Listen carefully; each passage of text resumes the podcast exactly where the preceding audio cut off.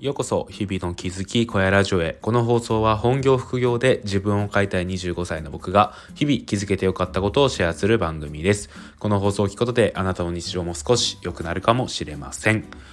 はい、えー、皆さんおはようございます。今日は11月の29日火曜日ですね。東京は曇りですね。昨日も曇りで今日も曇りなんですけどまあね、えー、テンションはあんまり上がらないですが今日も一日頑張っていきましょう。はい、えー、ということでお話をしていきたいんですが今日はですね昨日に引き続き書くことについてお話をしていきたいと思います。でどういうことかっていうとですね動物の森の CM に学ぶ書く時に注意することですね。はい。動物の森の CM に学ぶ書く時に注意すること。はい。ということでお話をしていきたいと思います。はい。えっ、とですね僕昨日なんですけど、まあ、YouTube をね夜ちょっと見ていたらおすすめに動物の森の紹介っていうかこう CM がね出てきたんですよね。で僕もともと動物の森が昔かな？3DS ぐらいまではやっていたような気がするんですけどまあそういうのもあってあちょっと見てみようと思ってねあのスイッチの動物の森の CM を見てみたんですよ。うん、でこの CM を見た時にですね、まあ、どういう CM の内容だったかというとですねえっと親子が出てくるんですよね。でその娘っていうのが、えーと、中学生かな？中学生くらいの子で部活をやっている子なんですよね。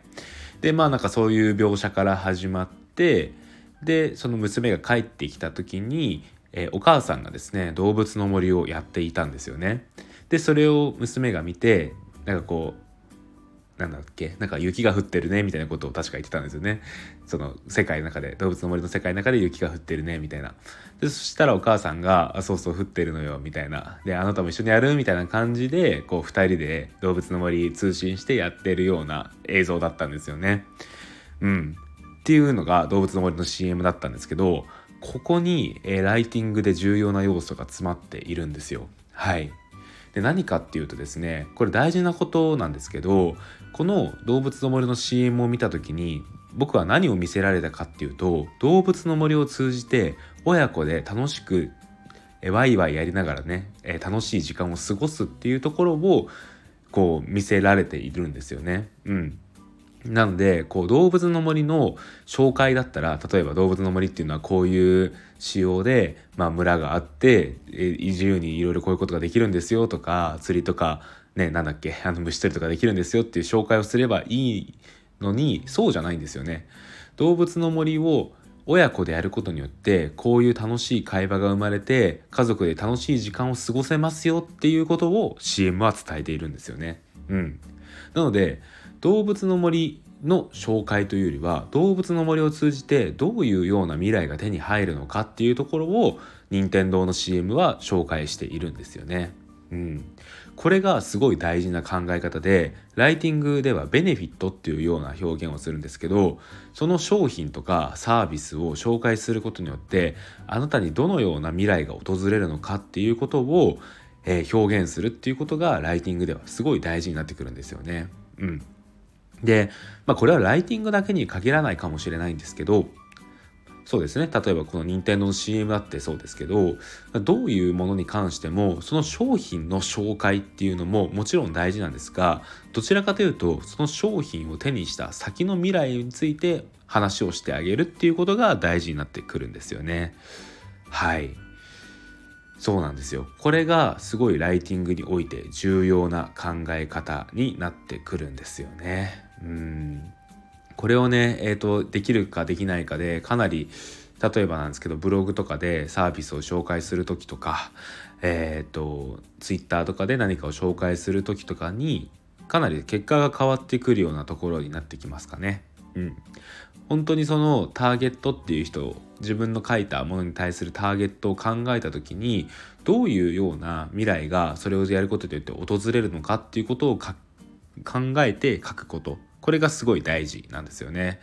まあ、例えば NFT がおすすめですっていうような記事を書いた時はなんで NFT がおすすめなのか NFT を買うことでどういうことが訪れるのかっていうことをしっかりと書いてあげることが大事なんですよね。まあ、これは本当例えばなんですけど NFT を買うことでその NFT が自分しか持っていないということを証明することができます。でそうやって証明することによってその NFT に価値がついて値段が上がりますと。でその値段が上がることによって最終的に利益を得ることができる可能性もありますであったりとかあとは同じ NFT コレクションを持つことによって横のつながりができますよとかねうん、でつながりができることによっていろんな情報交換ができたり新しい出会いが待ってますよっていうのもベネフィットになってきますよね。まあ、とにかくこういう何かものを紹介する時っていうのはものを紹介したその先のところまでを示してあげるっていうことが大事になってくると思います。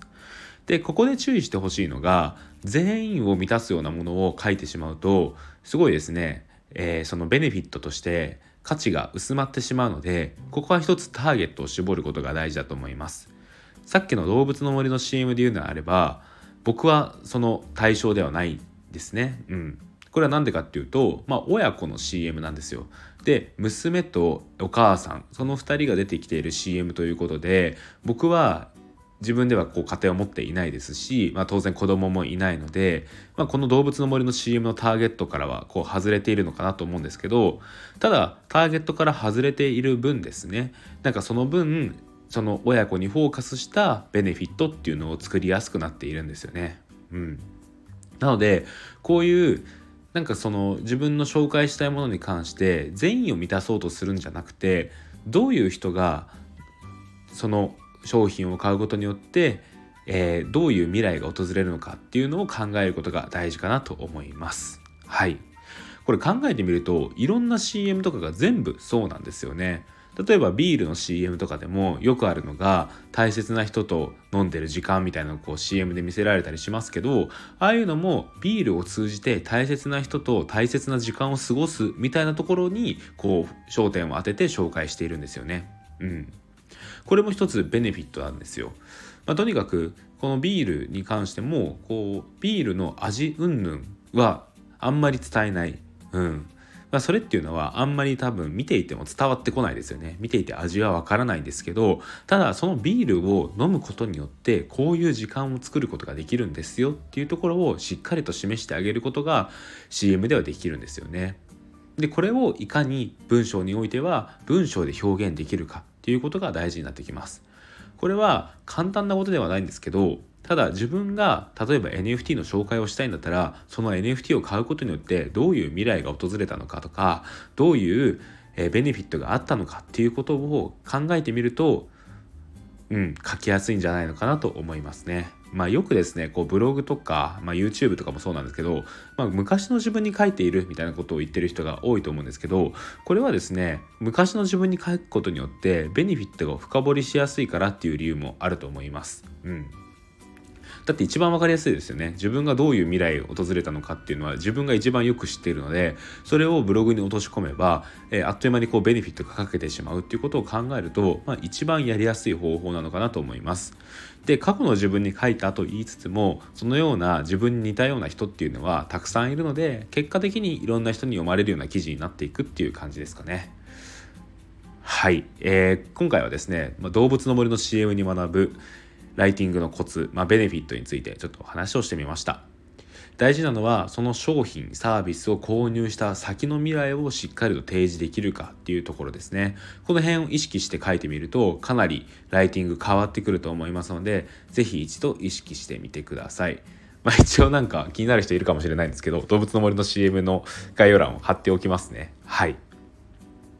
っていう感じで今日の小屋ラジオをここで終わりたいと思うんですけど最後に1点告知をさせてくださいえ僕はですね NFT コンパスっていう NFT のメディアを運営しておりますえこちらなんですけど、まあ、NFT の初心者から経験者まで楽しめるようなコンテンツが盛りだくさんになっております。え今日のおすすめの記事は NFT の詐欺対策ですね。NFT の詐欺増えていますが、えかなりね、その手法自体はシンプルなものになっておりますので、きちんと対策すれば、え確実に防げるようなものばかりなので、ぜひ一度こちらの記事、えご覧になってください。え9つの詐欺事例と4つの詐欺対策について紹介をしております。また、もしね、詐欺に遭ってしまった時の対処法なんかについても、え、書いておりますので、よろしければ一度ご覧になってください。はい、えー、そんな感じで今日の小屋ラジオ終わりたいと思います。ここまで聞いてくださった方々、本当にありがとうございました。それではまた明日。バイバーイ。